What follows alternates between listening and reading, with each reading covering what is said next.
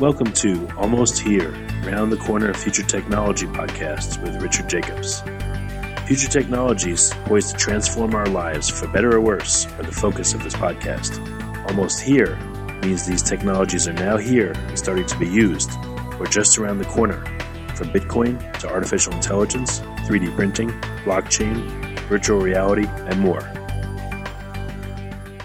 Hello, this is Richard Jacobs with the Future Tech Podcast. My guest today is Stephen Morris. Uh, he's the CEO of a company called BioLife 4D. So, Steve, how are you doing today? I'm doing well, thank you. Looking forward to being able to talk about our incredible technology. Yeah, so let's let's start with that. Tell me about BioLife. What's the premise of the company? Well, BioLife 4D is a company that was started a couple of years ago. It's a biotech company, and what we're working on is literally 3D bioprinting a human heart viable for transplantation using a patient's own cells. So if Wow. you are Oh, go Uh, ahead. I just I just said wow. Yeah. Okay, all right. So, uh, so, so if you're uh, have any familiarity with uh, transplantation process, there's three huge challenges. The main one is a total lack of supply. Um, there's very, very few organs that become available. So, one out of every three people in every developed country around the whole world die of cardiovascular disease. By far, it's the largest cause of death, more than every single type of cancer combined. And if you think about it, there's about seven and a half billion people alive. And with all of those Hmm. numbers, only about 5,000 heart transplants take place globally each year. And everyone else that really needs one ends up just dying. And so, what we're looking to do is address that supply issue. And then the people that are lucky enough to get heart transplants still face face two huge challenges. Uh, one is that their body wants to reject the organ because it's not native to itself. And in order to prevent rejection, uh, they have to take massive immunosuppressant therapy in order to prevent that rejection. And it pretty much shuts down your immune system, so you leaves yourself susceptible to all types of diseases and things like that. Not a great quality of life going forward. So by bioprinting or bioengineering a heart for transplantation using their own cells, um, we eliminate the supply problem, the rejection problem, and because they won't reject the organ since it's made out of their own cells, they don't have to take massive this uh, massive immunosuppressant therapy. So it pretty much addresses all three of those huge challenges. Well, okay. Um, because it's coming from the person's own cells, right? So Yeah. So what's the process? Are you turning the person's? Are you having to cult? Okay, so first of all, like how many different types of cells make up the human heart? Is it just one or like multiple? Yeah, so there there's multiple cells that make up the heart, about six of them. So there's cells that actually cause the beating, and there's cells that cause that regulate the beating. Um, there's different types of cells, but about six different cells primarily that make up the heart. So what we do is this: a patient who is in need of a heart transplant will will go to the doctor and and draw their blood, and at the same time we'll take an MRI image of their heart just to essentially get the size and shape of it.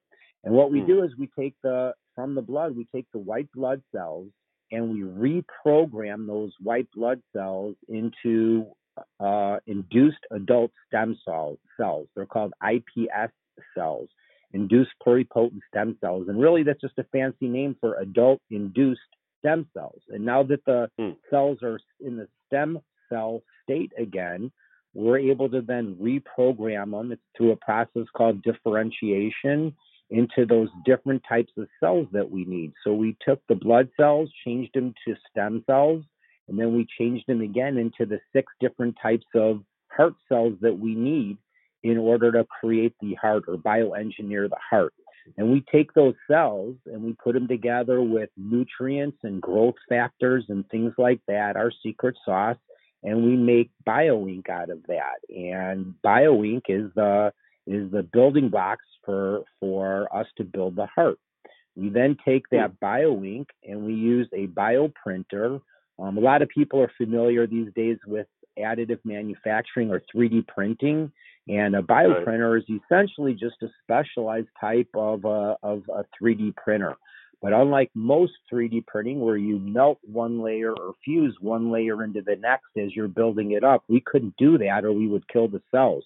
Because remember, the, the our ink, the, what we're building with, are actually live human cells. So what we do is we just place those cells um, in the proper location. So think of it like this: um, we lay down a piece of cheese, and then in that first layer of cheese, we put all the cells that belong on the first layer of the heart, and we put another piece of cheese on top of that, and then we put the second layer of cells, and so on and so forth. So this cheese, it's not actually cheese, but we're calling it cheese. This cheese actually acts like a scaffolding, just like if you were building a house or a building, the scaffolding holds up the walls until there's enough support. So this scaffolding holds the cells in the proper location until they fuse together.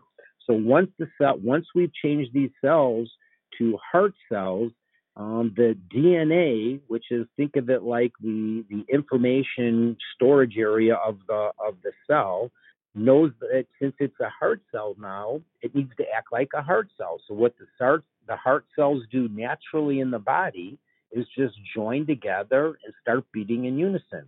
And because we've recreated this environment outside of the body um, that happens naturally inside the body, the cells just do what they naturally are programmed to do. They form together and, and form that solid organ. And it takes about a week for that process. It's called the self assembly process. And that's the same process that, that how everything in your body is made. Your, your body go, follows that same exact process to create everything in your body. We're just we're just recreating the circumstances or the the environment outside of the body um, and tricking the cells to think that they're inside the body and asking them to do what they do naturally.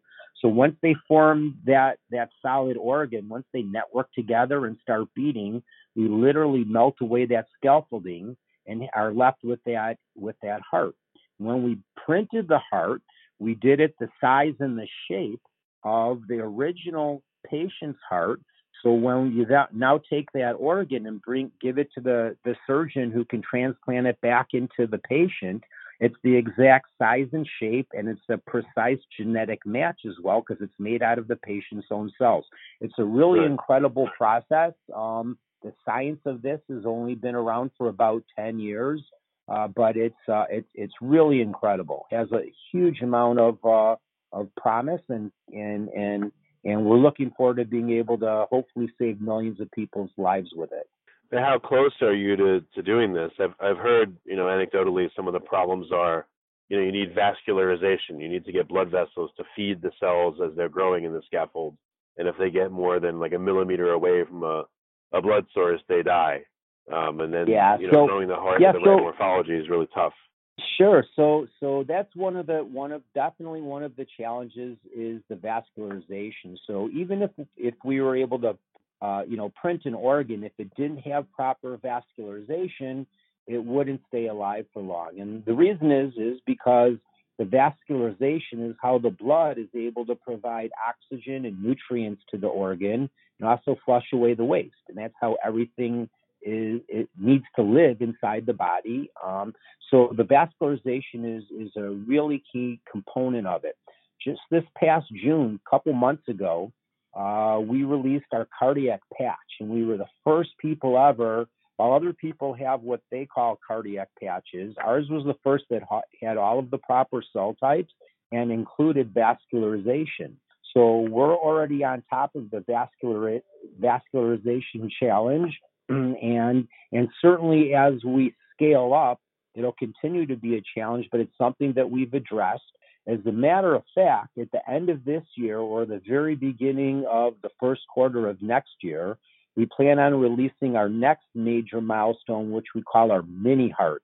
And what our mini heart is literally a shrunk down version of a human heart. It'll be the first ever in all of history that anyone's been able to do this and and it will be about the size of a mouse heart. It won't be able to be implanted into into a human, but it'll have vascularization. It'll be able to be not only be a proof of concept for BioLife 4D, but we have some really exciting opportunities that that uh, uh, that we're looking at in order to bring it to the market. So while it won't be used for human use, um, there's a huge use for it or application for it in pharmaceutical testing. So as you as you're probably aware, any pharmaceutical company, when they want to come out with a new drug for for for any type of disease or anything like that, has to go through an FDA process and try and prove its safety, cardiac safety, um, prior to going to human trials. And the way they do that, unfortunately, is through animal testing. And what we're ta- we're going to approach um, the pharmaceutical companies with uh, beginning next year is is is a more pre- uh, more accurate way to predict what will happen with the human heart than using animal testing. Because although animals are the closest and best uh, uh, indicator of what will happen with a human, they're a different species. And it's even though they're the best indicator, they're not a terribly good indicator. And we feel that actually having a, a, human heart, even though it's a small version of the human heart, will be able to give better predictive value to the pharmaceutical companies. So it's a win win win situation. It's a way for us to get to the market right away. It's a it's a win for the pharmaceutical companies because they literally have the opportunity to save billions of dollars um, in in lost research, and uh, because of, of of the lack of accurate predictability of the animal model. And there's another huge win which is we'll hopefully be able to save lots of animals' lives. So they won't need, be needed to be used for this cardiac toxicity testing. So we're really excited about that next milestone, and, and that's only that's only a few months away. So we're really excited about that. But all right, so for a to grow a, a, a human heart, a replacement heart, and to have it implanted, I would have to think that's a long road, not just technology well, wise, but approval wise. Where where are you in that process? Like, um, yeah, have so you been able to grow a whole heart? Have you done a transplant, or you know, are there many no, years of trials so, left? Or yeah. what, what? Okay, so so that kind of goes almost to a question of why we chose the heart to begin with. Is is and let me answer that, and I think that'll answer your question at the same time. So the reason we chose the heart was twofold. First, because by far it's the largest market that that there is. It's almost incomprehensible how big the market is. I touched on a few of the statistics, like one out of every three people dying of cardiovascular disease, and only you know 5,000 transplants taking place globally. So there's millions and millions of people that can be helped. So the market is huge. But the other reason is, unlike other organs, on our way to our full heart, we have these different, we call them shots on goal or scientific milestones. So hmm. there's a cardiac valve, which is part of a heart that we're, it's already a billion dollar market and has, we have the capability of really um, um, helping people give them a better quality of life with lesser advanced heart stage um, disease. So there's these different milestones along the way, uh, a valve, a graft, um, different components of the heart that we're able to, we should be able to bring out to the market um, and each of these each of these different milestones on the way to the full heart have different time frames um, in order to get out to the market. So they have different pathways to get through the FDA. So our mini heart to begin with um, is is something that requ- does not have any requirement to go through the FDA. It's never going to be implanted into a human. So all we have to do is go and show that it has better predictive value, and then and then provide that directly to pharmaceutical companies. Um, our components on the way to the full heart, like a patch, the one we did in June, um, valves for valve replacement surgery, grafts for for um, uh, bypass surgeries. All of those are going to have to go through a much longer process to get through the FDA because there are, even though there's not great options out there, there are options out there. Now that being hmm. said, our full our full heart, ironically, is something that we believe will qualify what's, for what's called the compassionate exemption. So, unlike the valve or the graft or the patch, um, people that are that are that need a heart transplant that can't get one um, are in a really difficult situation. They're essentially um, just going to die. So, so the FDA has a path called compassionate exemption, where we would be able to go to those people who otherwise have no options and say, um, you know, here's an option. Um, we, it hasn't gone through the full testing process yet, or it's gone through a, a, a, a lesser degree of testing process. Um, right. But at least it's an option. Without it, otherwise you'd be dead. So that's a compassionate that's a compassionate exemption. There's actually even one more route um, that the heart could go, which is um, uh, Donald Trump, the president, just passed a new bill that allows you to it's a right to try bill. So what it is, if you if you're somebody that that has a terminal illness and can't wait for the FDA to approve a, cer- a certain uh, drug um, or therapy, that you have the right to try one that's that's not as far along in the testing process because without it, you're just going to die anyway. So there's different paths to the market for, for different for different things that we're working on. So what um, what challenges lie before you to do? You know, I guess the holy grail, like I said, is uh, well, you said is a you, know, you can grow an entire heart from someone's cells and then yeah. you know implant it in their chest. I mean, what? So what yeah. are the big so, uh, milestones there for you? Yeah. So the the the biggest so once we once we do the mini heart, um, we can say it's just a matter of scaling, and that's true, but that's really an understatement because um, in the scaling process, in, in going from 10 million cells, the size of a mouse heart, like we're planning on doing with our mini heart, to a full, full human heart, you could be looking at 10 billion cells. So, so the scaling process is really a difficult one. We have to we have to work on really um, on a much larger scale with the amount of cells that we're working with. And we also have to work on something that you put your finger on the vascularization. The vascularization probably will be the biggest challenge that we face as we continue to scale up towards the size of a full human heart. Um, we've got an incredible team. The people that we put together um, are from Har- their backgrounds are Harvard and MIT and Carnegie Mellon and Johns Hopkins and University of Virginia and so on and so forth.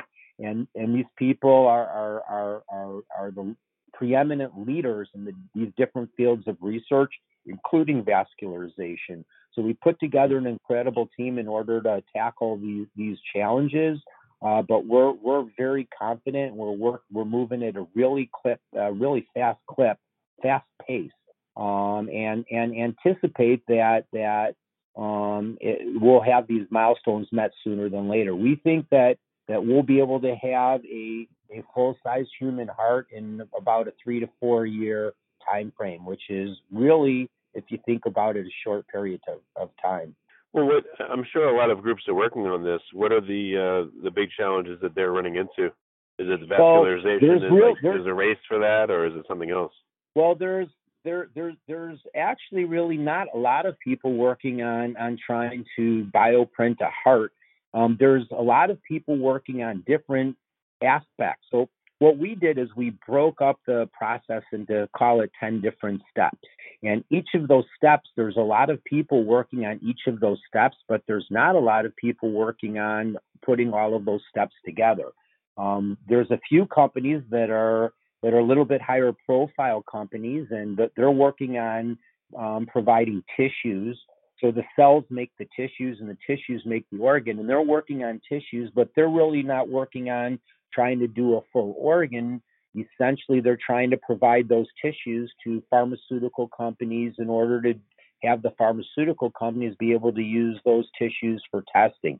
So, for instance, there's a company um, out west that is working on liver tissues and selling them to pharmaceutical companies that are doing uh, drug testing to try and look for cures to different types of liver diseases. And by using living human liver tissue, they feel that'll give them the best indicator of how it will work in in a human in the liver when they get to that point. So there's people working on tissues, there's people working on different aspects of this, but there's really not a lot of people that are working on a full organ like ours, and there's very, very few people that are working on um, on the heart.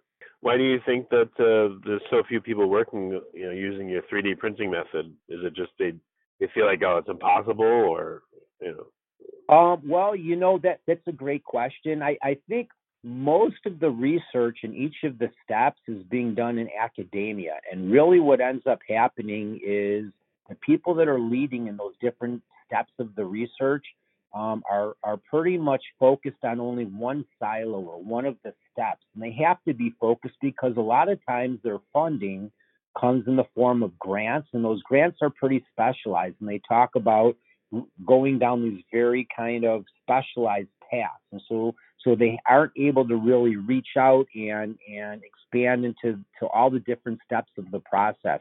Really, what BioLife 4D is in in the essence is is taking a group of these preeminent scientists, if you will, and putting them together to for the first time in order to work together for the whole process. Each of them know that they're really at the precipice with their particular step. They just have never put all those steps together. So think of it like this. Um, for the first time in human history, we finally know what all of the pieces of the puzzle are, and we actually even know where those pieces of the puzzle belong.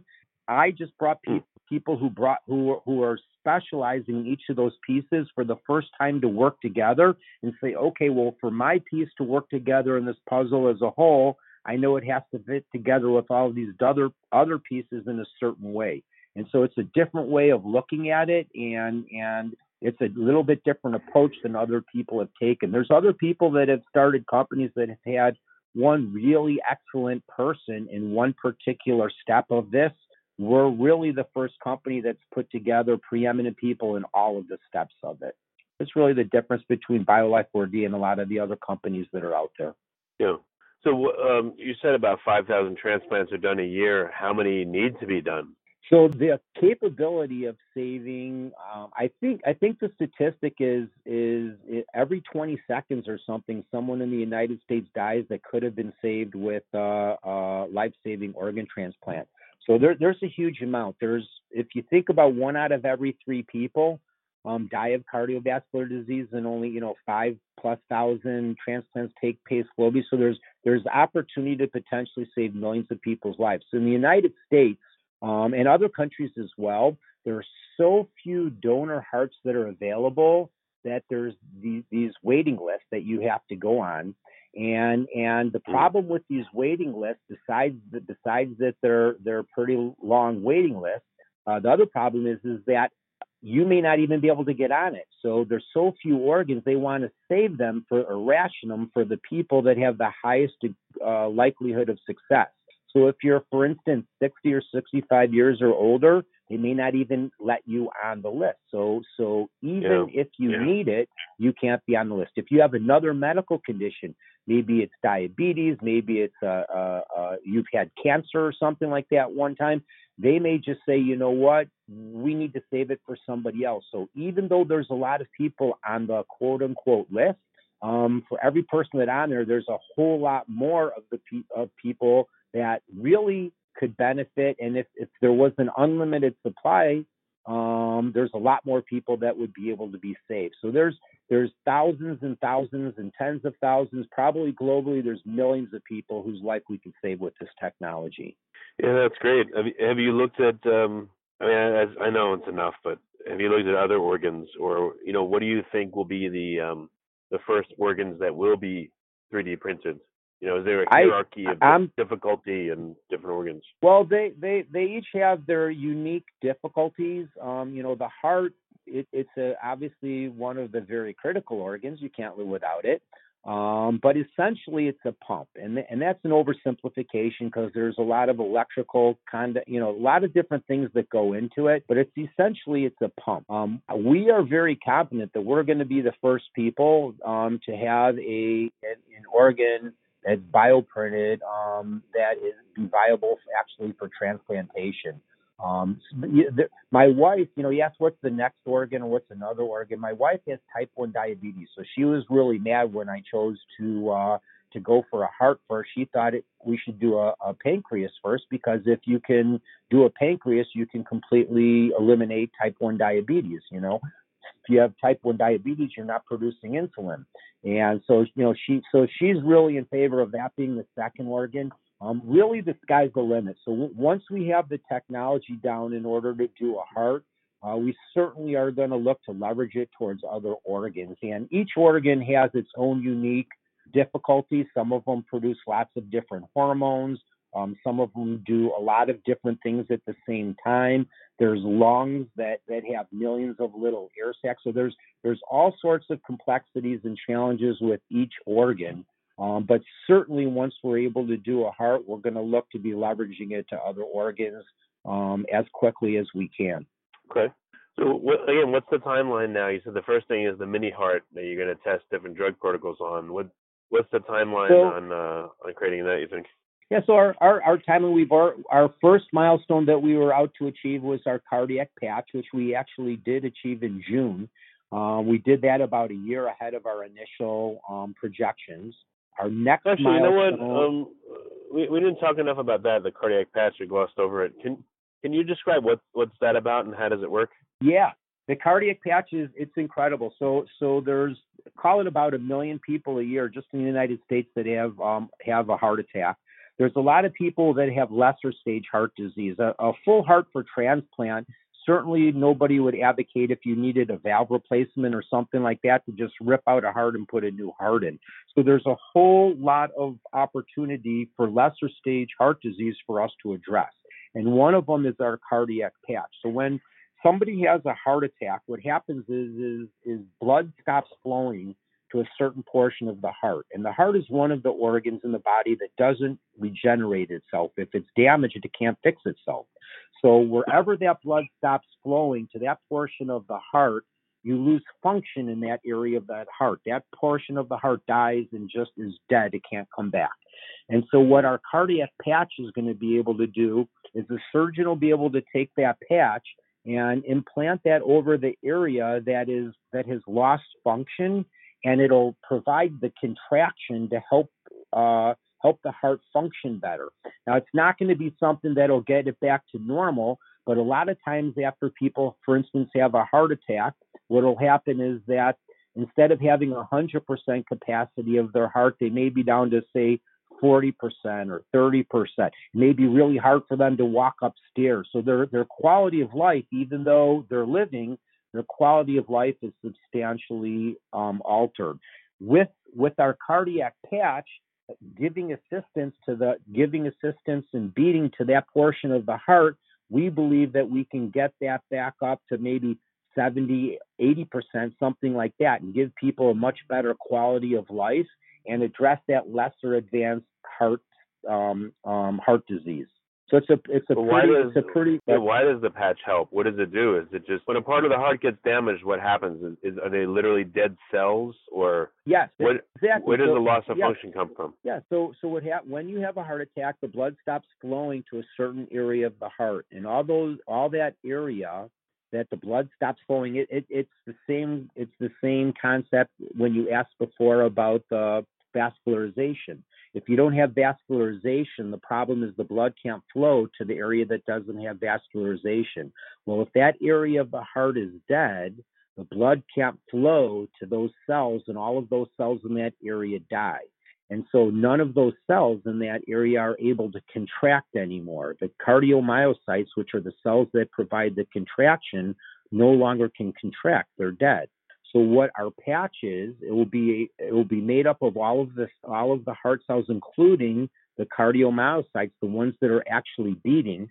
So think of it think of it as a live piece of human heart tissue that's going to be attached to the reattached to the heart and provide that contraction, provide the provide new viable beating cardiomyocytes, beating heart cells that can provide function back to or some of the function back towards that area of the heart that lost all of its function because it lost the blood flow due to the heart attack.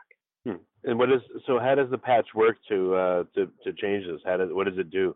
Is it kind of well? Literally, it provides the contraction. So think of it almost like a uh, think of it just like a patch, like a patch on your jeans or something like that.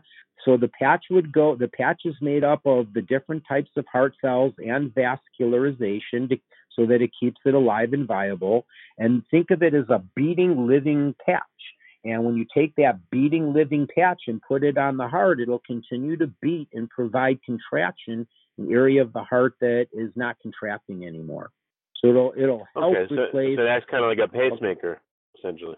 similar to like it's similar. Think of it almost like a biological pacemaker. Exactly. So why couldn't um uh, why couldn't you create this bio ink and you know put it into a patch and you know patch it to the side of the heart that's damaged? Why wouldn't it like innervate and grow into the heart cells and you know if it was made of stem cells, why wouldn't it repair the heart in situ? Can you do something like that with a patch? Well, that's essentially what the heart will do. The heart will, the patch itself wouldn't stay like sewn on piece of patch. It would integrate into the heart.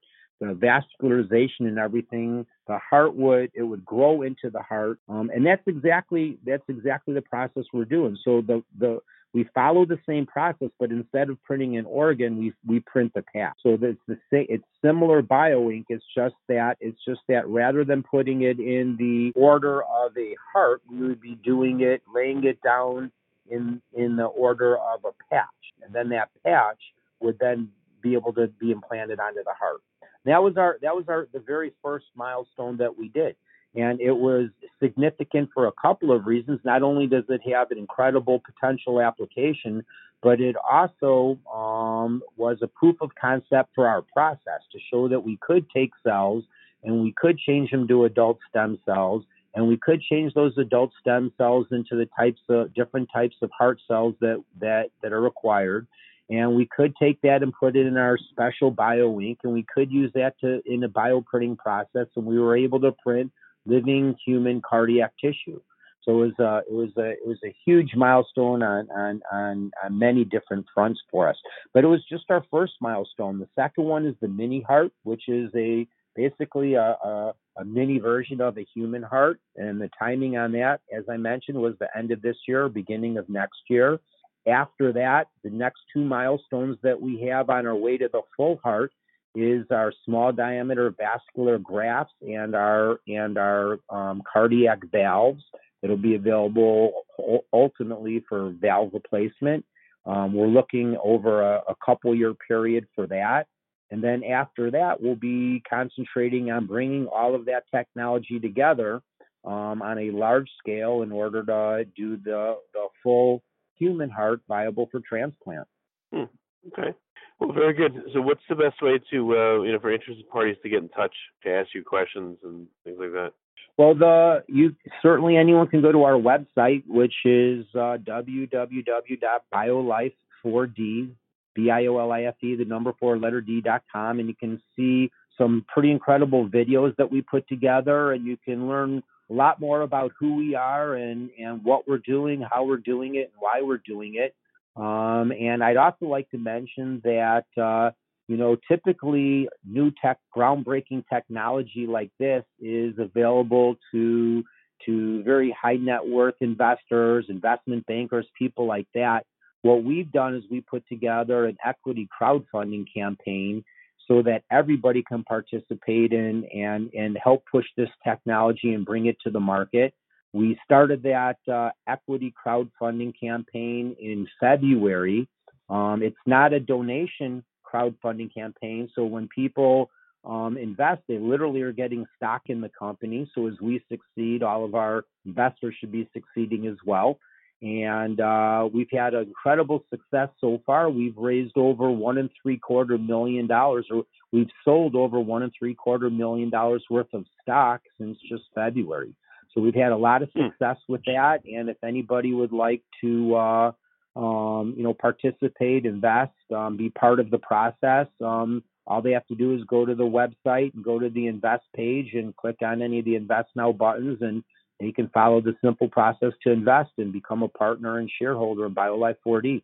Okay, well, that's great. Well, I appreciate you coming on the call and thanks for all the information. And I, I really hope that you make it a success because, like you said, my millions pleasure. of people need it. So yeah, thank you. You know, it's a, it's an it's an incredible opportunity. Um, we're really excited because you know, besides the the obvious financial upside potential, um, it really has the opportunity to to so positively positive positively affect um, so many millions of people on on a global basis. So we're really motivated to get this out to the market as quickly as we can and the shortest path as we can and it's exciting and we're, we're, we're, we're well on our way. So we're very excited. Very good. You have been listening to Almost Here, Around the Corner Future Technology podcast with Richard Jacobs. Subscribe to this podcast, post a review to discover more future technologies that are poised to transform our lives for better or worse, such as Bitcoin, artificial intelligence, 3D printing, blockchain, virtual reality, and more.